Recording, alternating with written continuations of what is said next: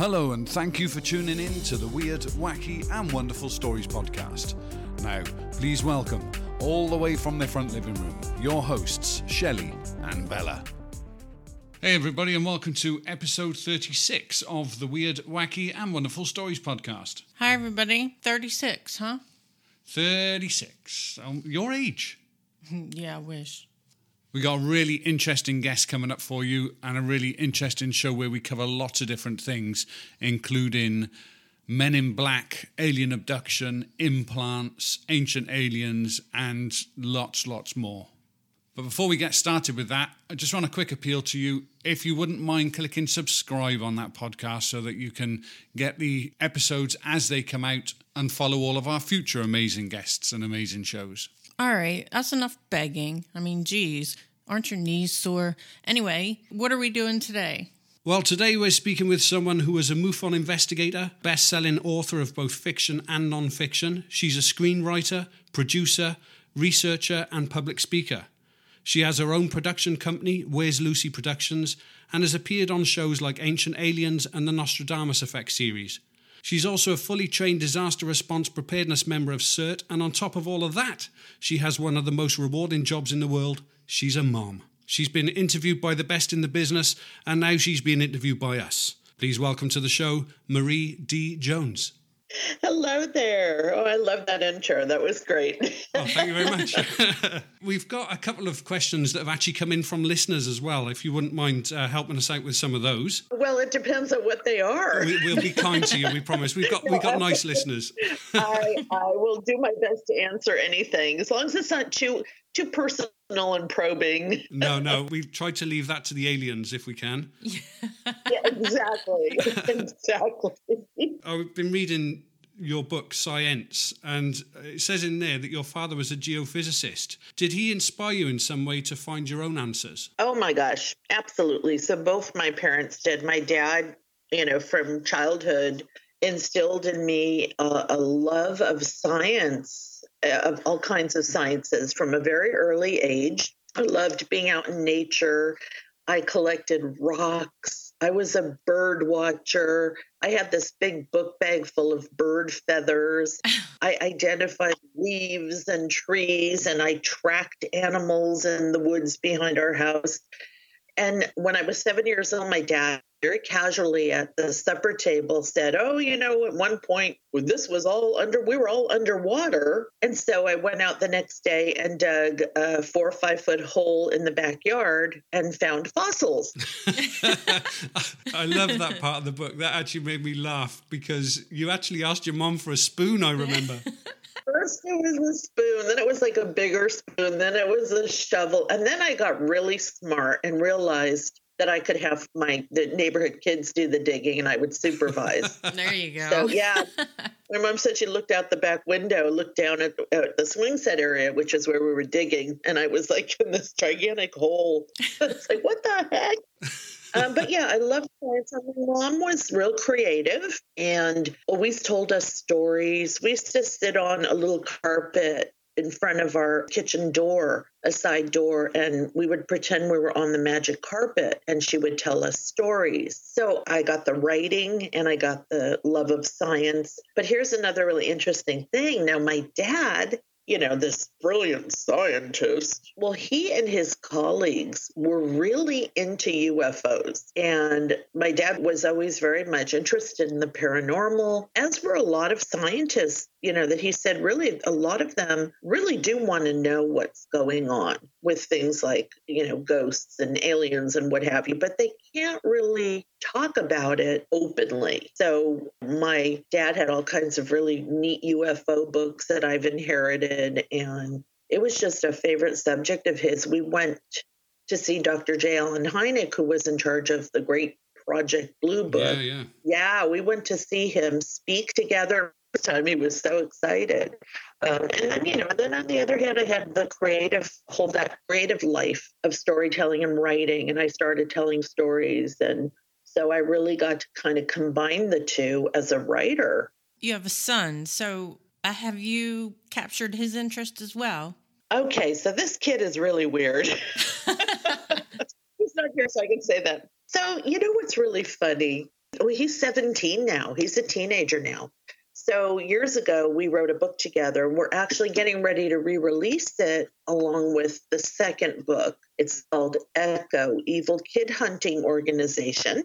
And it is based on a real group that my son formed in elementary school when he was being bullied because he has a disability. And it was like a spy group. And it got so big and so sophisticated I didn't even know about it for a while until the teachers were telling me, you know, do you know about Echo? Uh, no. and so years later, we decided to write a book based on that. But here's the thing my son hates to write. well, that's what he has you for, right? so his dad is a musician. And for the longest time, though, he hated musical instruments and had no interest in it.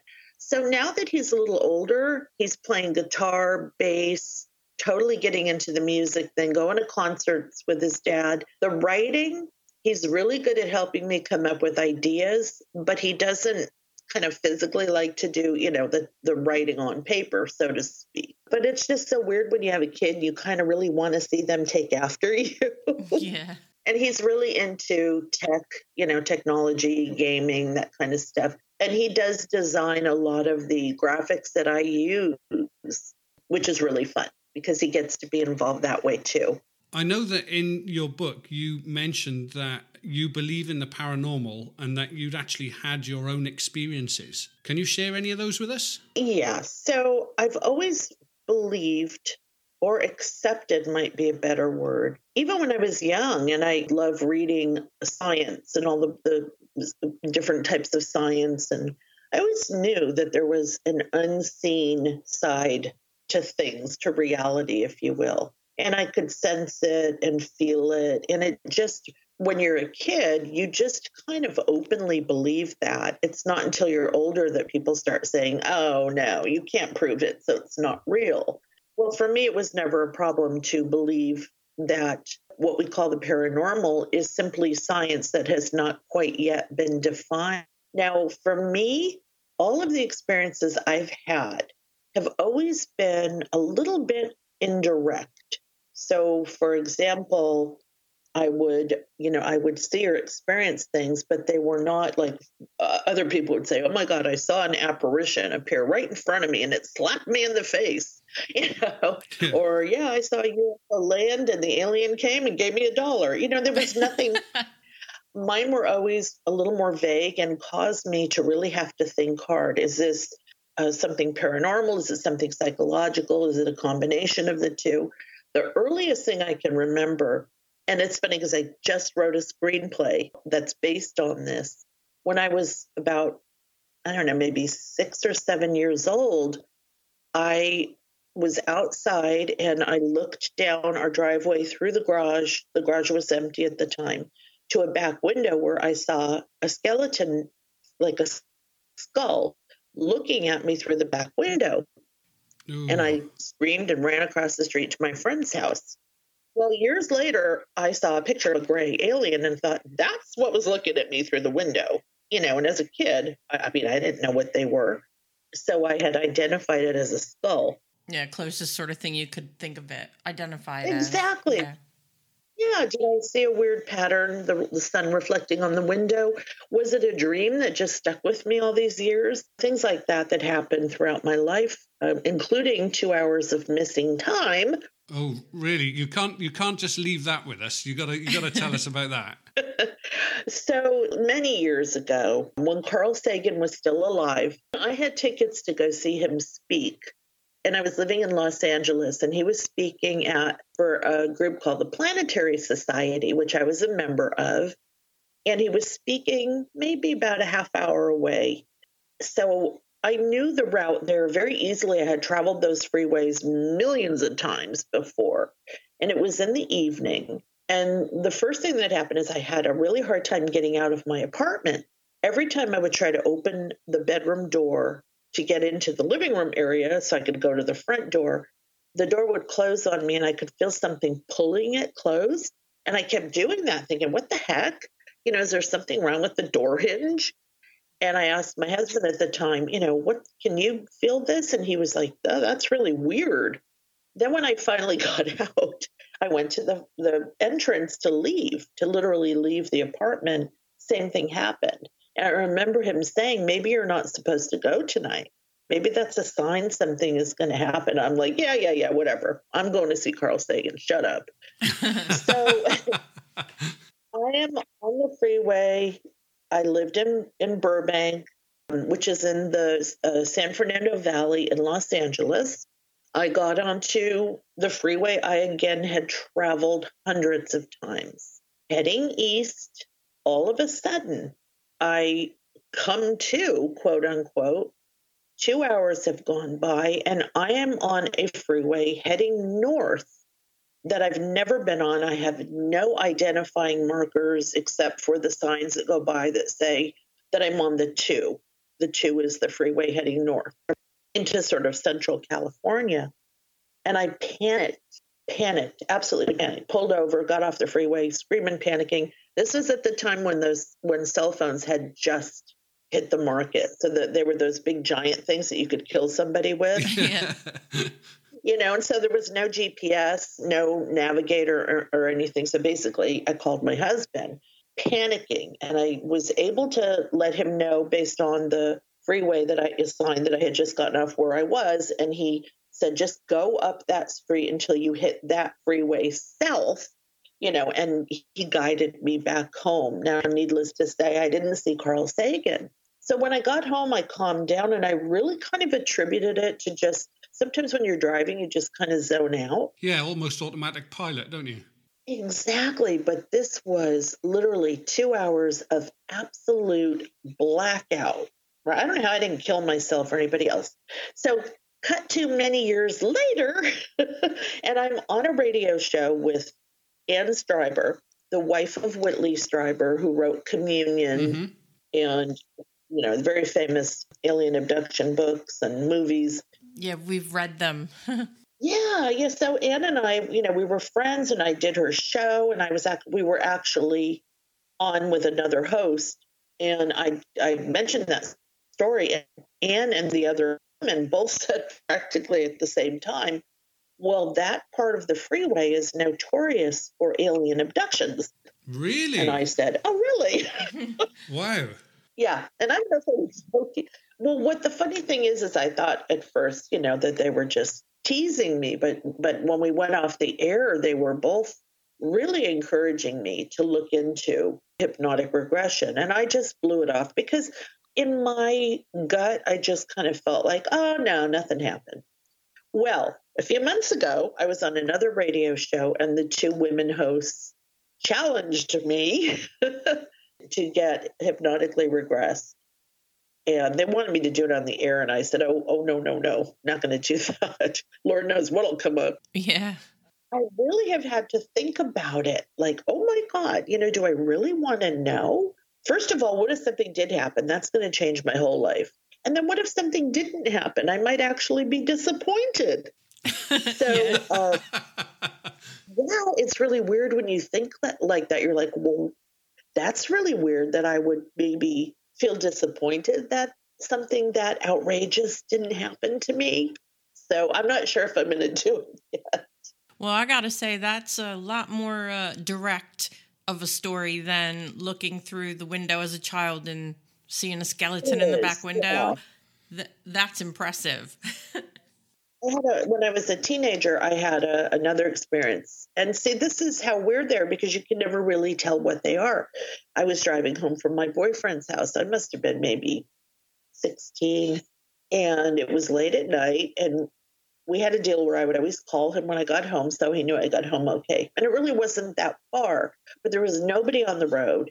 All of a sudden, my car kind of went airborne and there was like a really bright light and my door's open and I'm screaming and panicking mainly because I'm afraid I'm going to fall out of the car. And then the car just kind of dropped. Now, what do you make of that? One, I could have really just hit a speed bump and kind of freaked out. You know, maybe my door came ajar or whatever. The bright light could have been in my panic. The street light that was there, just you know, I was just so panicked. Oh my God, the door's open. I'm I'm gonna fly out of the car. And yes, I was wearing a seatbelt. So it's things like And I've had similar experiences when it comes to things like ghosts, where I will go into a room or an area in a house, or like here at the Hotel del Coronado in San Diego, which is supposed to be notorious for ghost ghosts and hauntings. Yeah, we re- we read a, we read a book about the there was a UFO incident that happened there as well at that uh, Coronado, wasn't there? Yeah, there's all kinds of stuff. And the funny thing is, it's just such a beautiful hotel and it's always really busy.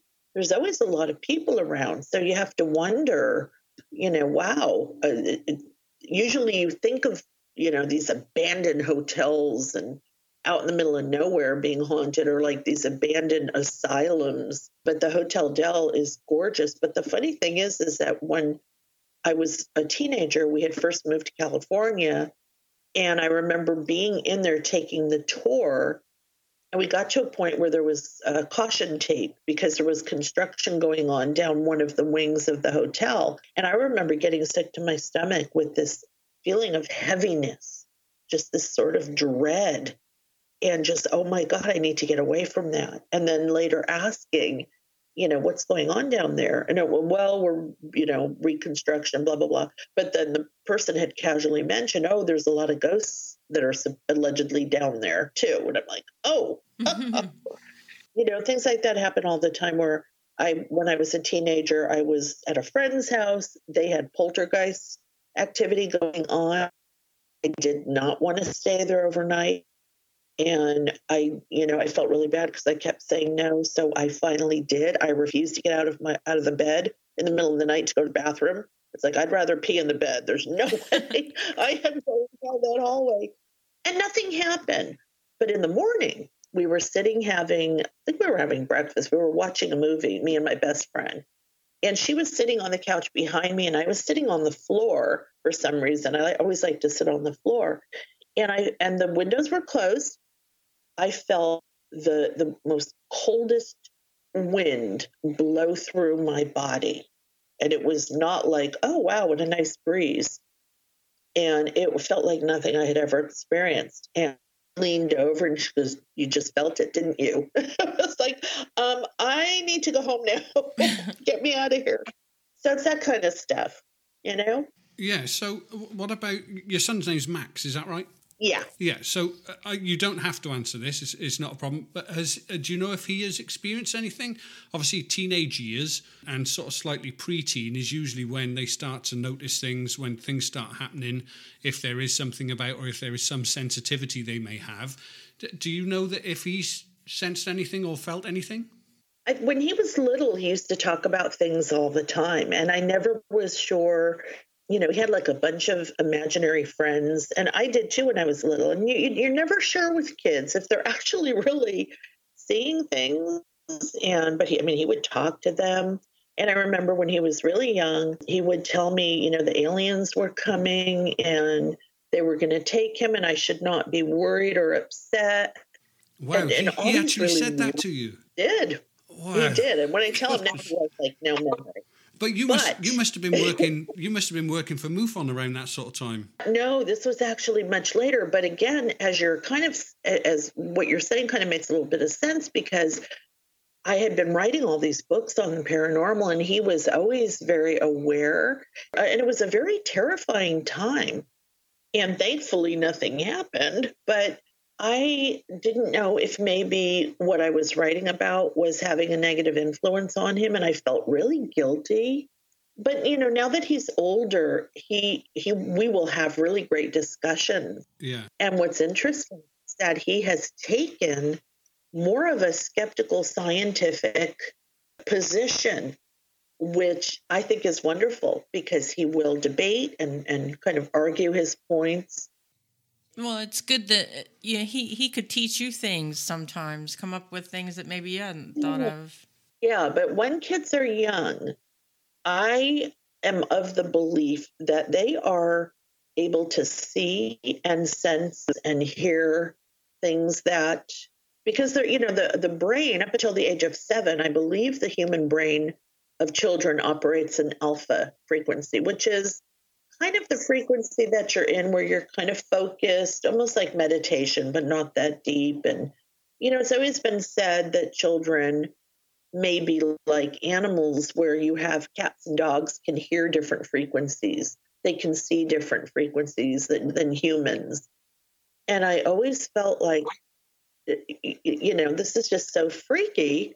And I ended up waiting for aliens to come and take my kid. It's like, oh my God, I better be ready. I'm going to fight them. Yeah, that's one of the most frightening things I think as well. I mean, I'm a I'm a big six foot five guy. I've got black belts and all the rest of it. And you know, I I think to myself that you can fight a person coming into your house. You can put up a good fight if it's something that you know what you're dealing with. But if it's something that could possibly come into your house and take your children away, which is the worst fear of any parent, the food of nightmares, I think, for me.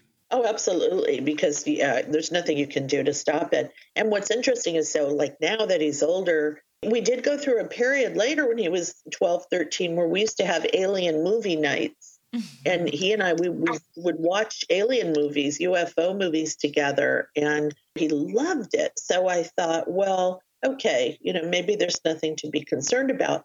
But what's interesting is like with a lot of this UFO stuff is that the memory, you know, you're you're made to not remember yeah. things. So if I ask him, "Do you remember anything?" and he says, "No, I don't have any memory of anything," that doesn't necessarily mean you know that nothing happened, but I do kind of lean towards him being influenced. I was just immersed in research and writing, and it was what I was talking about. I was doing radio and you know all kinds of stuff. So he was hearing it. Yeah. And that's something, you know, we'll never really know. so have you ever investigated a UFO landing which had hard evidence then, uh, going back to your time within MUFON? No, unfortunately. So I was in MUFON for 15 years in first in Los Angeles.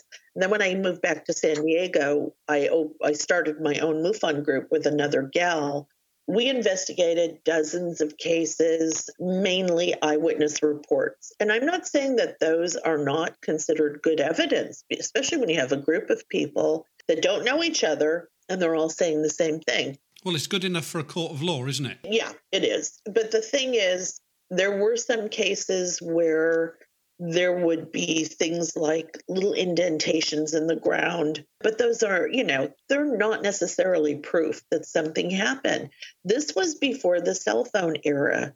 So, very, very rarely were we able to get a case where somebody was able to take a picture or a video because you literally had to go grab a camera. And if you were lucky enough to have a video camera, but the most compelling cases were when the abduction phenomenon began and they started to trickle in. And the gal that I ran the group with, her name was Lori, we didn't have any understanding of what the heck was going on. And this was before the use of hypnosis came into vogue. So we didn't know what to do with these people that were suddenly coming to us and telling us these horrendous stories. And over time, a few people stepped forward that were being trained in hypnotic regression. And I know Bud Hopkins and John Mack and a lot of the mm. big names in the UFO world were training people, and word was starting to get around in the UFO community here's what you do, here's what you need to do. But that was the most terrifying thing. So the gal that I started the group with, and I won't say her last name out of privacy, she was experiencing repeated visitations. She lived in this big house at the top of a hill, uh, and her children were being abducted.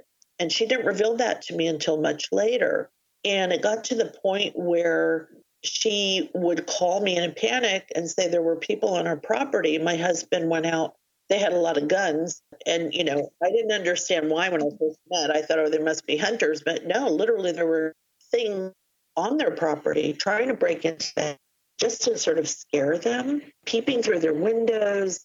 And it got to the point where we talked and, and we said we were disbanding this group. She and her family up and left and moved somewhere. She said, I'm not telling you where I'm going because I don't want you to get involved if, if something bad is going on here. Around that same time, I was getting some really interesting phone calls by someone who had a voice changer on the phone and who knew all kinds of things about me that were not public and was literally telling me in the apartment that I lived in what room I was in, what I was wearing, what magazine was laying on the bed or the night table. I knew that I was being watched. I didn't know by who. And I later told that story to Nick Redfern, who is, I'm sure you guys know the name, Yeah, yeah, huge in the field of. And he said, Marie, that sounds like a man in black situation. And I said, you know, Nick, I it could have been because I do not scare easily at all. I'm in New York, Italian. We don't scare. but that scared me so badly that I quit MUFON. Never went back to the UFO research field until years later when I started to write about it in books. And uh, just walked away and moved. We, we ended up moving to another condo. So, yeah. It's it's funny because that was a question actually that we had come in, and that was, have you ever felt that you were being watched or monitored? Because people that are in this field are reporting that quite regularly. It isn't just something that you've said now. It's it's something that happens a lot apparently. Well, we used to joke about it because again, this was before the cell phone era, and the phones were tapped. My phones had been tapped before. I was very active in the animal rights movement you know, like years before. And I was visited constantly by the FBI and questioned and blah, blah, blah. So I knew I had a record. When I got into uh, MUFON, I thought, oh, you know, come on. I'm not doing anything outrageous. It's like I, I don't have a crashed UFO in my garage. Why on earth would they care? Well, when the phone started acting up, and you could literally sometimes, if you picked up the phone, hear voices talking to each other until wow. they mm. became aware that you were listening. That started right around the time that we were getting our first reports of abductions.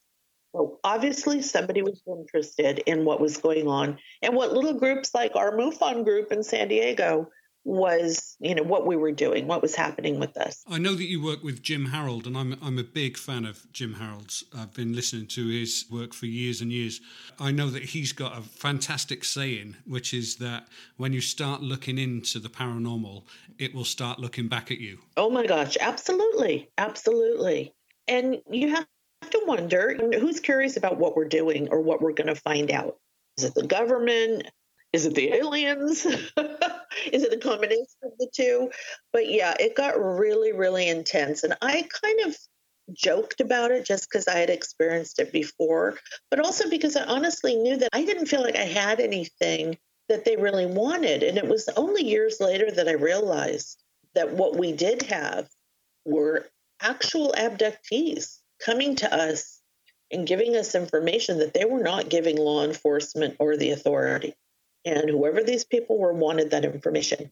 One of the abduction cases that you investigated went against the normal abductee scenario and it involved computer technology. That was a really unique case because this person experienced so many different things along with the traditional missing time and being abducted and being experimented on. He had marks on his body. But he also talked about, you know, he had to go onto military bases to do their computer tech stuff and having experiences happen on the bases and all this really interesting stuff. And I think that was one of the cases that the powers that be, quote unquote, were really interested in because it involved technology. You mentioned that he had marks on his body. Do you think it was implants, or have you had any one that you've spoken to say they have had implants? It's a big thing, I think. Absolutely, yeah. And I was actually, people have shown me scars where they either later had them removed or they tried to take them out themselves or scratching and, you know, trying to cut it out. I've seen that. Now, can I tell you guys with 100% certainty that they were dealing with an alien implant? No. I mean, unless I see the thing and it can be analyzed. But these are people that, because one of the first things that we had to learn on the fly very quickly was how to discern people who wanted attention from the crazies who just, oh yeah, I I see, you know, I talk to ghosts when I'm sitting on the toilet and blah blah blah, whatever. and people that were. I mean, they're out there too, although maybe who knows? I can't say with 100% certainty they don't talk to ghosts while they're on the toilet. But we had to discern the people that we felt we're taking advantage of this new phenomenon and and wanting attention. And I believe there's still a bunch out there. They want their 15 I could actually name fame. They've made a living off of complete and utter BS. But hey, you know, whatever. But there's also, there were so many that you just knew they were terrified. And a lot of times they would say, I don't know what's happening to me. So they would say, they wouldn't come to you and say, I've been abducted by aliens, please help me. They would say, something happened. I don't know what happened, but I had these these visions or I saw these things. This might be what happened to me. Can you help me figure it out? And that's like a whole different ball game because they don't want publicity. They don't ever want newspapers or radio or TV. Yeah, it's almost like they are coming to you more out of desperation because maybe this is somebody who will actually listen to me and won't think I'm crazy. Yeah. And then I think, you know, there were also people like Betty and Barney Hill, and uh, there are a lot of really famous abduction cases where they did feel a real need to put this information out there. And those, again, I feel like those are authentic, legitimate cases but you can kind of tell the more flashy, you know, attention seeking people. And I think that they really set the field back for a while. And this is the same with the with the paranormal with ghosts and all that, how a lot of the ghost hunting groups that were just, you know, just in it for the fun and trying to get on TV and what have you, to set the serious research back a little bit. So I guess that's typical human behavior. Yeah, and in fact, we did our first ever interview was with a paranormal group, which we're actually going out with in a couple of weeks. And now we're not into this, you know, these TV programs that you can tell that the cameraman is just throwing stuff around the room and it's just obviously set up. But we've actually been working quite closely with this group who are just in it for the science. It's literally just the science. If they go to a place and they come up with nothing, they've been just as successful as far as they're concerned as if they've gone and actually right. managed to prove something because they are just in it for the science. I was quite impressed actually with something that you wrote you spoke about the war of theories, which I thought was cracking in the fact that scientists will deny anything they can't reproduce. And then you've got some of these ghost hunters that you were talking about, and certain maybe religious people also deny that there may be science involved, you know, to do with the spirit or whatever. Do you think there's ever going to be a time when we can actually get past that and actually get some real work done? I think it's happening now. See, I don't have a problem with, you know, I mean, if somebody offers you a TV show and you're able to actually do real research, the problem is, is I, you know, I deal with the film and TV industry. That's usually not what they want. a yeah. TV show wants entertainment, they want ratings. So, and I've been asked to do shows and I've said, no, I'm not going to come on and say things that I don't feel are true or that I have no scientific proof of or not even any evidence of, just so you can get your ratings. So there's a lot of groups out there that I think are caught in that trap of wanting to get their information out, wanting to, you know, be legitimate, but also they get they get these offers and they're not sure. Should I take this? Is it, you know, is it going to change us? For a long time, the paranormal community refused to speak to the scientific community, and the scientific community in general completely you know, disregarded the paranormal. However, as my dad was proof of, there were always scientists who were interested. And I think in the last 10 years, and I think also there were people in the paranormal field who were kind of thinking, hmm, you know, we we need to find a way to somehow Bridge look the for the science behind what's happening. Yeah, because listen, everything has a science to it right? That just means how something works. And if you can't figure that out, I don't care. You can you can, you know, tell me your hypothesis of the you know what, but you need to be able to tell me how is this stuff manifesting? Where is it coming from? How is how does it what are the mechanics behind it? And I think now everybody's kind of figuring out that we need to combine the two as best we can. I got to ask you this partly because I have a son who's very interested in aliens himself. He loves the show Ancient Aliens, and I know that you had some involvement in that show. And you mentioned that you wouldn't do a show if you know, if you didn't believe something. So, what was that experience like for you? There's a lot of really good information on that show, but there is also a lot of absolute crap. Excuse my French. what happens is you go and you get interviewed for hours, hours. And then they take little sound bites and they insert them into the show where they want to. So the things that you say can be taken completely out of context uh, of the original conversation. That's unfortunate. It is. And that's the case for most of these shows, whether it's Ancient Aliens or Nostradamus Effect or any of the other ones. The context is often very distorted to goal of, of what the show is. Do I believe everything goes back to ancient aliens? No, not at all. They're very, very, you know, enthusiastic about this idea that everything is aliens, and it's not. Right. So you have to watch these shows with a sort of a, a detached attitude that, oh, that's that sounds really interesting. And this for your son, he needs to learn how to research. Right. Okay. Yeah. He needs to learn to go to different sources of information when something really interests him. So if somebody says something on ancient aliens about the pyramids and he's like, oh my God, that is so interesting to me, do a lot of research.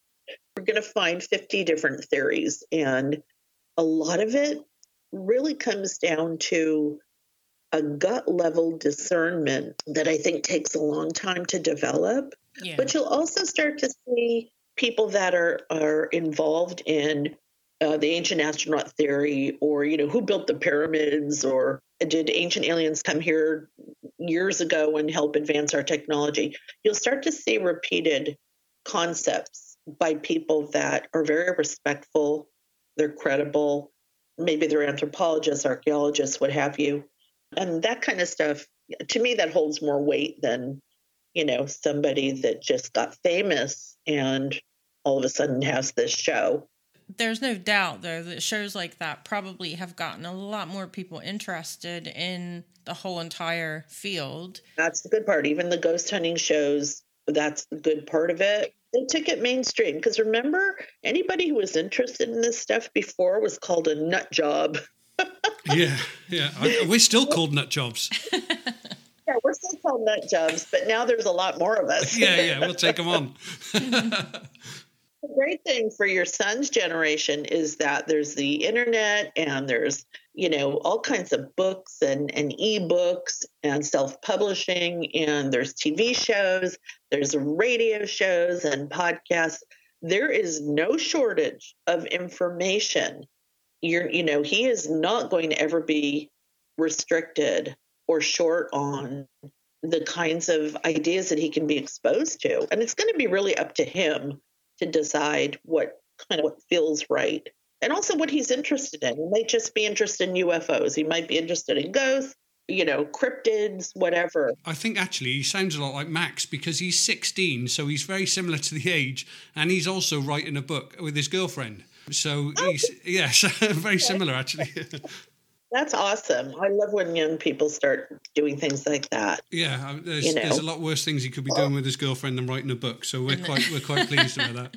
There's a lot worse things he could be doing. Period. Yeah, exactly. that, that's a massive goal. That is that's awesome, and it really gives him, you know, this focus that kids that age often don't have. He's got this goal. He's wants to get this book written. He's going to be promoting it and talking about it that's really cool. And then sending his parents on holiday. Yes. And, uh... it depends on what you write about. There, there isn't a whole lot of money in nonfiction no, no. necessarily. Talking about the TV shows and stuff that you, you've done, you were the special consultant on the movie The Fourth Kind. Did you give them any information that maybe changed that maybe the, the direction that they were originally going to go on with the show or? So I actually came on as a consultant for their marketing campaign. So not on the film itself. Oh, right. And uh, yeah, so there's a difference. So had they come to me beforehand, I probably would have made them change a few things. But I did the marketing campaign, and we talked a lot in that campaign about the presence of symbols, whether it's a number sequence or time prompt like 333 on the clock, you know, two of the very popular symbols that you deal with in a lot of abduction cases are owls and car accidents, which appear to be sort of screeners that assist the person being being abducted in actually not completely freaking out when it happens. And what was funny is since that movie came out, there's been a couple of books written about the owl symbolism. And a lot of the belief with that is that it's it comes from Native American mythology and lore. It may very well do that. But maybe this explains is, my owl obsession. yeah, we've got owls all over the all over the house. I'm seeing them all the time. Yeah, there's so many people obsessed with, with owls. It's like, and I'm thinking, oh, great, what is this?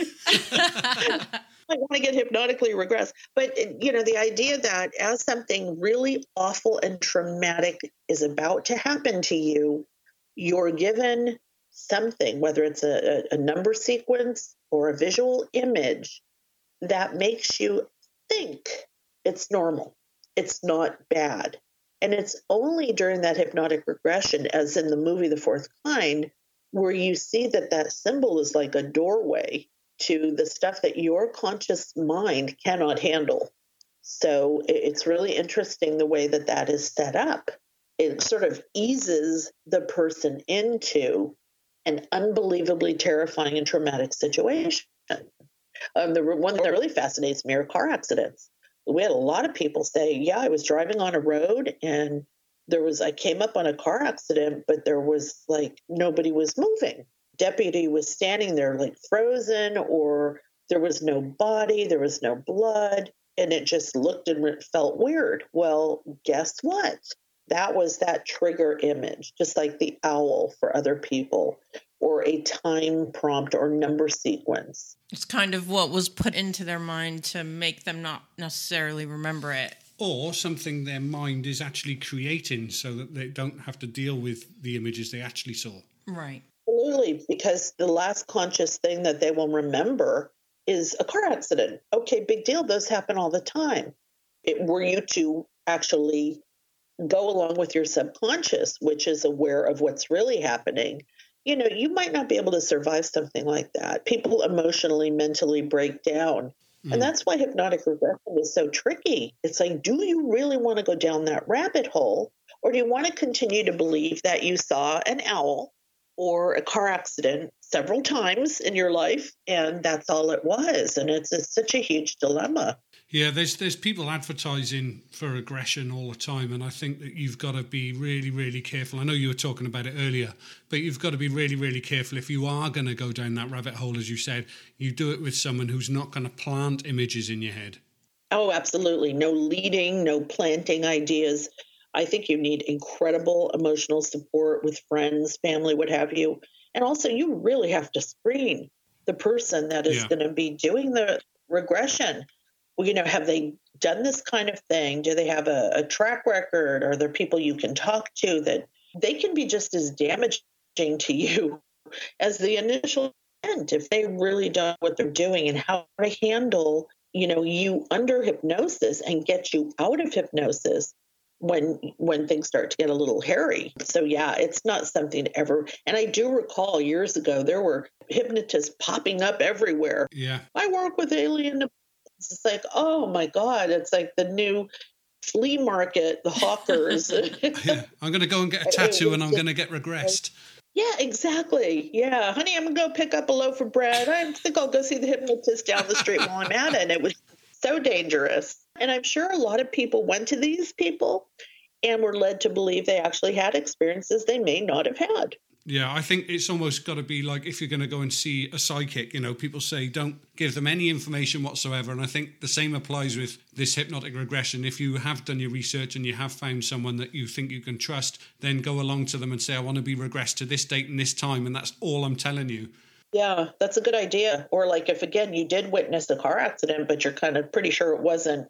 I was traumatized by a car accident and I really want to go back and kind of work through it. Yeah. But yeah, I like your idea of just not even letting what comes out of the subconscious mind during hypnotic regression come out naturally because they do say that under hypnosis you're very much aware of what you're saying and doing. I've been hypnotized to give up smoking. The guy that I was being hypnotized by, actually, at the end of all of the sessions, and I'd stopped smoking, and at the end of all of the sessions, he said, I'm going to leave you with uh, an exercise which will show you how powerful hypnosis is so that you can lean on this when you feel like you want a cigarette, you'll lean on the fact that uh, hypnotism worked and you'll use it as a sort of a, a bolster, if you like. He got me to relax and in a trance or whatever. And then he said, You're in a room. He said, It's a round room. And everywhere you look, as you're turning, you're seeing doors, lots and lots of doors. So he said, I want you to pick a door and walk through it. And when you go through that door, there's a memory, something that's happened to you at some point in your life. And I want you to describe it to me. And when I went through the door, I was on my school play yard. I was about eight or nine years of age, and we were doing our safe cycling tuition with there was a police officer there. In fact, there were two police officers there. There were all the school teachers. I can remember the the children who I was stood in the line with. I can remember the cars going past in the street outside the play yard. It was just so vivid and so clear. Uh, it was just amazing. Oh, imagine. Yeah, I think if, yeah. if done properly, it is just absolutely fantastic. And I'd forgotten about that day, and I remembered the face of the police officers and all of the children I went to school with, and it was it was amazing.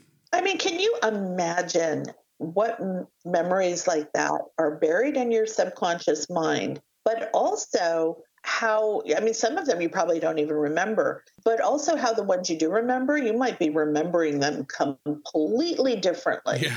than they actually happened yeah. and our whole conscious lives now are based on all that junk that's in the subconscious that we're not even aware of.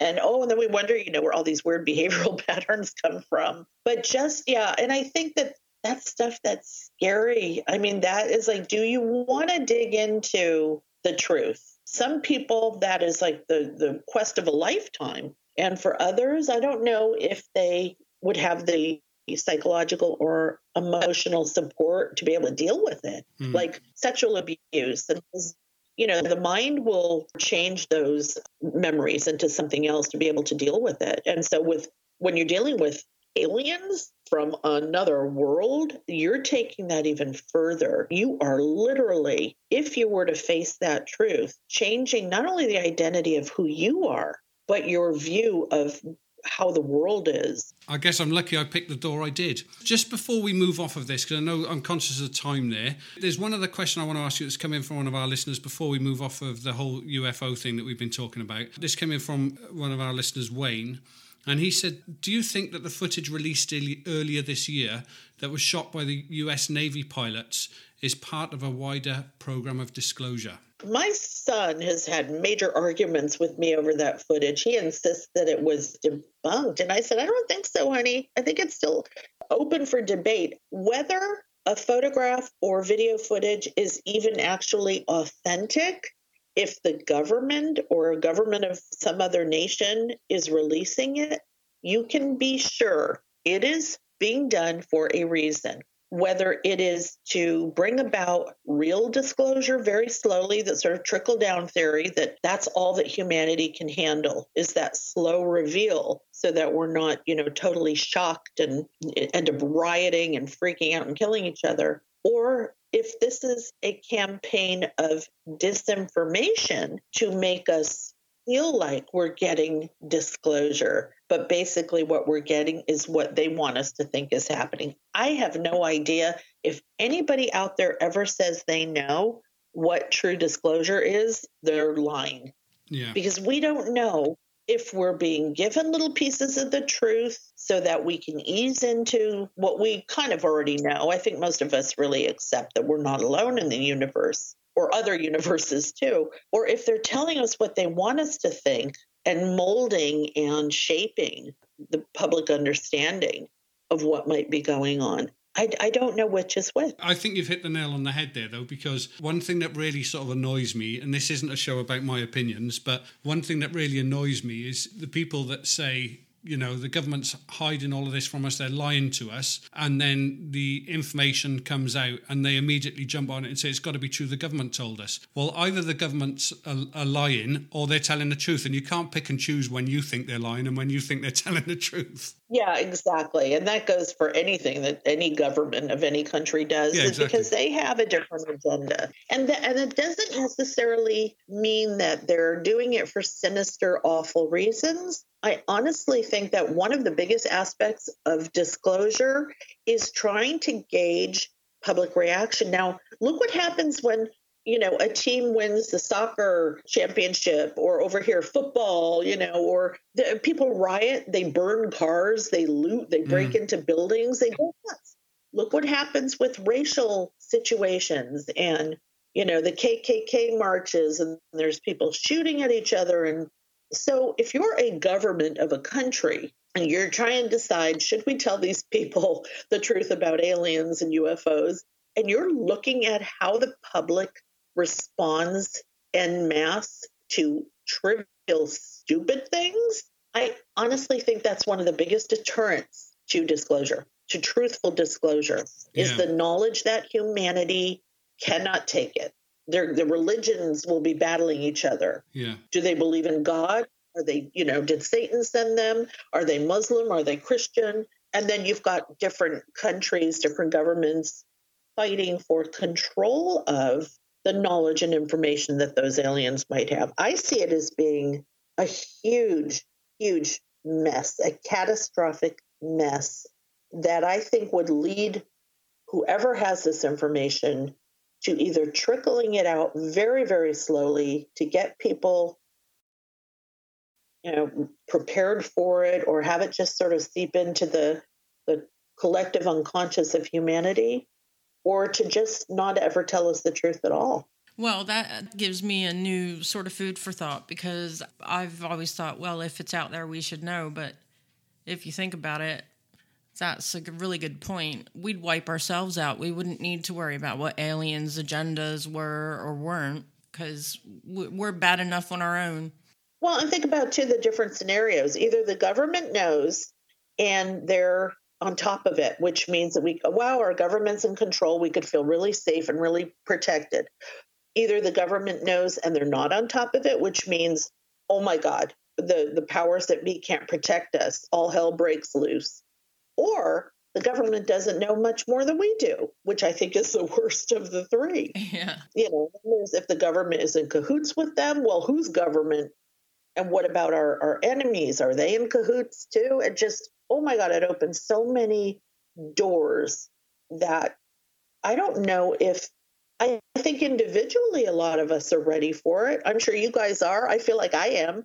But collectively, I just, oh my Lord, I think that's just crazy. that's Yeah. crazy to even think about what might happen. There's always the idiot factor to consider, isn't there? Well, and fear, because even if they're not crazies, I think fear, you know, especially so if, if the president were to come on and say and have all these people behind him of different nations and all of them are saying, yeah, they're here and they're bad. You know, I'm sorry, but I'm going to be really scared too. Yeah. And yeah. I don't know how, you know, how do you end up behaving and what do you do in situations like that? It's kind of like being told, you know, that movie Deep Impact, where you're pretty much told the asteroid is coming and we're all going to die. Okay, what do you mm. do? you know?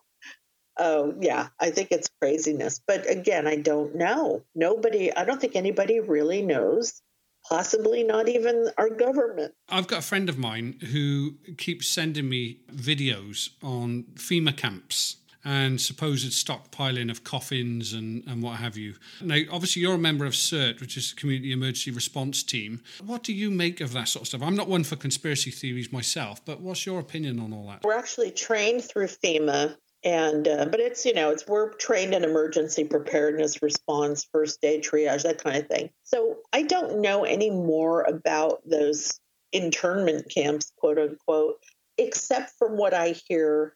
I do think that where there is smoke, there could be definitely a fire. It could be the beginning of a fire, an end of a fire, or an actual fire. So I do look at all the conspiracies. Now, it seems that most of these camps here in the United States are meant to, you know, round up immigrants.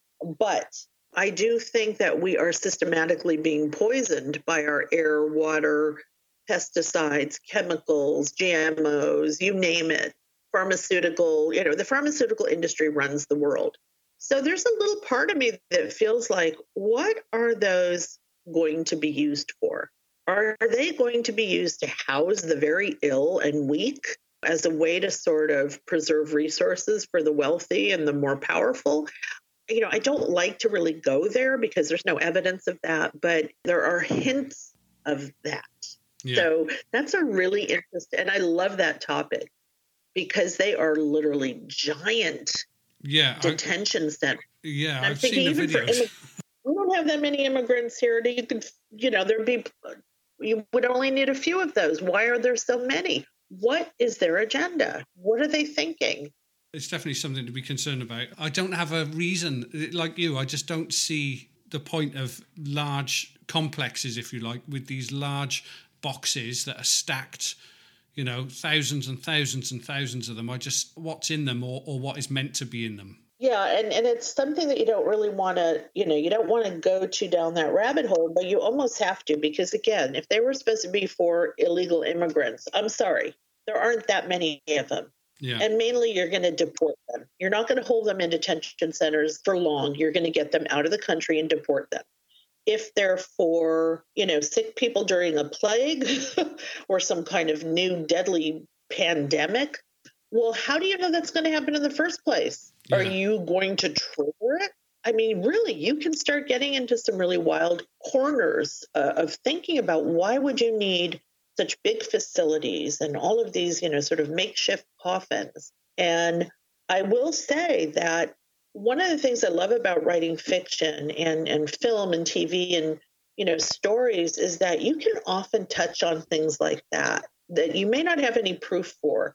You know, it allows you to kind of go there. What if they're going to release some awful virus to get rid of half the population because we are really overpopulating the planet? Is this a agenda? What is it? Agenda 21, the depopulation conspiracy?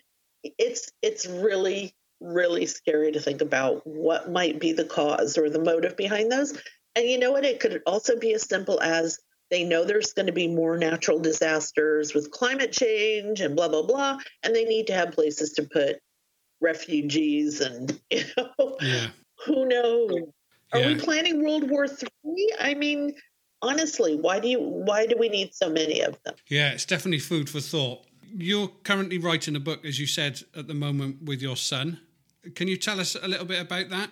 Yeah, well, we're doing it's our it's called Echo, and we're on book two, and it's about some kids that find out that there are mind controlled bullies at their school, and they set out to try to identify who's behind the mind control and why. And as the story progresses, it ends up being a lot bigger, a lot more epic in that the people controlling the kids are aliens. Oh, wow. So, so we're taking, we're taking his actual spy group that he formed and we're literally building a sort of a franchise so it's really fun. And then i'm also currently writing a book about notorious ghosts and hauntings. And it's just so fascinating to see all the different places that are allegedly haunted and by whom. Is that just based in america or is certain state in america or have you you taken it what what areas are you focusing on well, the focus is on the United States because the publisher is here, but they're allowing me to sneak in some uh, international, you know, really notorious like train stations or cemeteries or forests, haunted forests, things like that. So I'm able to sneak in some international stuff. And there's just so much of it, it would take up 10 books. So having to sort of sift through, like, oh my God, what am I going to include? What am I not going to include? Has yeah. been very, very and a huge headache. Yeah, editing yourself. That's got to be hard. It is. It is. And, you know, once they get it, it's done. but until then, all editor has to decide out of these, you know, 500,000 haunted locations, which, you know, 200 do I feature in the book? Oh, my gosh. Well, I just want to say thank you very much for the time that you spent with us today. In the bits of research that we've been doing before speaking to you, I can honestly say that you have taken us down the rabbit hole, through the rabbit hole, around the rabbit hole, back up, and, and into lots of other different holes. So, Oh, that's not. Well, necessary. thank you. okay. I think that's a compliment. Yeah, you know, no, it is. It is. No, but it's been really interesting and you've written some really good books. And I think that anyone that's interested in any of the topics that we've covered today, you should definitely look up Marie D. Jones and have a look at some of the information that she's written because you're going to enjoy it. Oh, well, I appreciate that. Thank you. It's been such a pleasure. Now, listen, thank you very much. And, and for our listeners who don't know this, we're actually recording this on a Saturday. So we really do appreciate you giving up part of your weekend to spend with us as well. Absolutely. It was my pleasure. All right. Thank you very much. Thank you. Well, it was a pretty awesome interview, actually. But uh, you and your rabbit holes, Well, at least I was talking about rabbit holes and not your holes. my holes. At least my holes are natural. One of your holes is the cavern in your head where your brain's supposed to be. That's not very nice, is it? No, but you know, holes. My holes. Let's get off of the subject of holes, shall we? Yeah, okay. All right. Anyway, guys, as always, thank you very much for listening to our show today. Please stay tuned and subscribe, as we said, and we will give you more exciting content next time. Yep. Bye, everybody. I'm going to go poke some holes in my husband. Cheers, guys. Bye. Bye.